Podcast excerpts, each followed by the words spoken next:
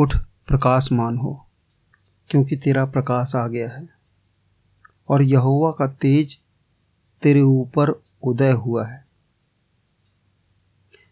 देख, पृथ्वी पर तो अंधियारा है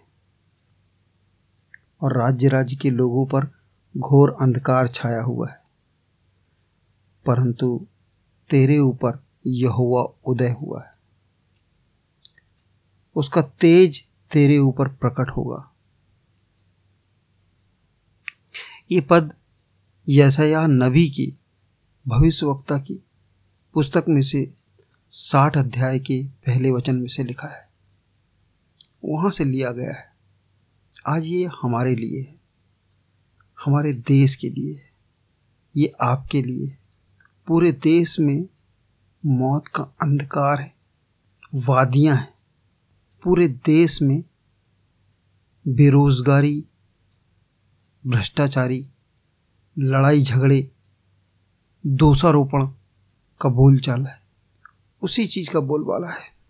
परंतु परमेश्वर कह रहा है, अब उठ जा, देख तेरा प्रकाश आ गया है। अब तू उसके प्रकाश में देख, उस प्रकाश में वो बातें देख जो वो दिखाना चाहता है, उन बातों को देख जो अभी तक हो ही नहीं है, किसी ने नहीं देखी है, किसी ने नहीं सोचा है।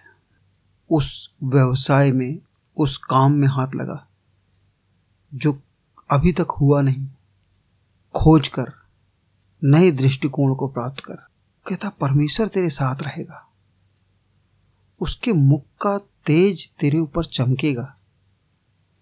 कब चमकेगा? जब हम पुरानी बातों को छोड़कर आगे बढ़ेंगे, जब कदम बढ़ाएंगे, जब हम उन बातों को एक्सेप्ट करेंगे, ग्रहण करेंगे जो अभी तक हमने ग्रहण नहीं किया, जिन्हें अभी तक हमने डर के मारे छुआ भी नहीं है। हौसला रखें, जो इस दुनिया में अभी तक हुआ ही नहीं है, वो करने की सामर्थ्य उसके पास है।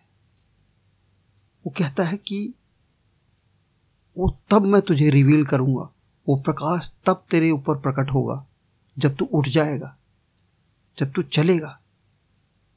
राजा लोग भी, बड़े बड़े लोग भी आएंगे तेरे आरोहण के लिए, तेरे स्वागत के लिए, और वो प्रतापमय स्वागत होगा। कब? जब हम उठेंगे। आए हम पुरानी चीज़ों को छोड़ दें, पुरानी बातों को छोड़ दें और कदम बढ़ाएं। हमारा बाट जो रही है, हमारा इंतज़ार कर रही है, जो आँखों ने नहीं देखा, जो कानों ने नहीं सुना, जो चित्त में कभी नहीं चढ़ा, वो बातें करने के लिए एक आह्वान है, एक बुलाहट है। आओ हम चलें, आओ हम चलें। कोई चले या ना चले, ये जब मैं सुन रहा हूँ मैं चलूँगा। जब तक मैं अपने जीवन की पूरी रीति से रिस्पॉन्सिबिलिटी नहीं ले लेता, कोई और मेरे जीवन में चमत्कार नहीं करेगा। उसने कहा है, तू उठ, तेरा प्रकाश आ गया है, अंधकार में से निकल, तेरा प्रकाश आ गया है। उन अंधकार वाली बातों पर भटकते मत रह, उसमें से निकल।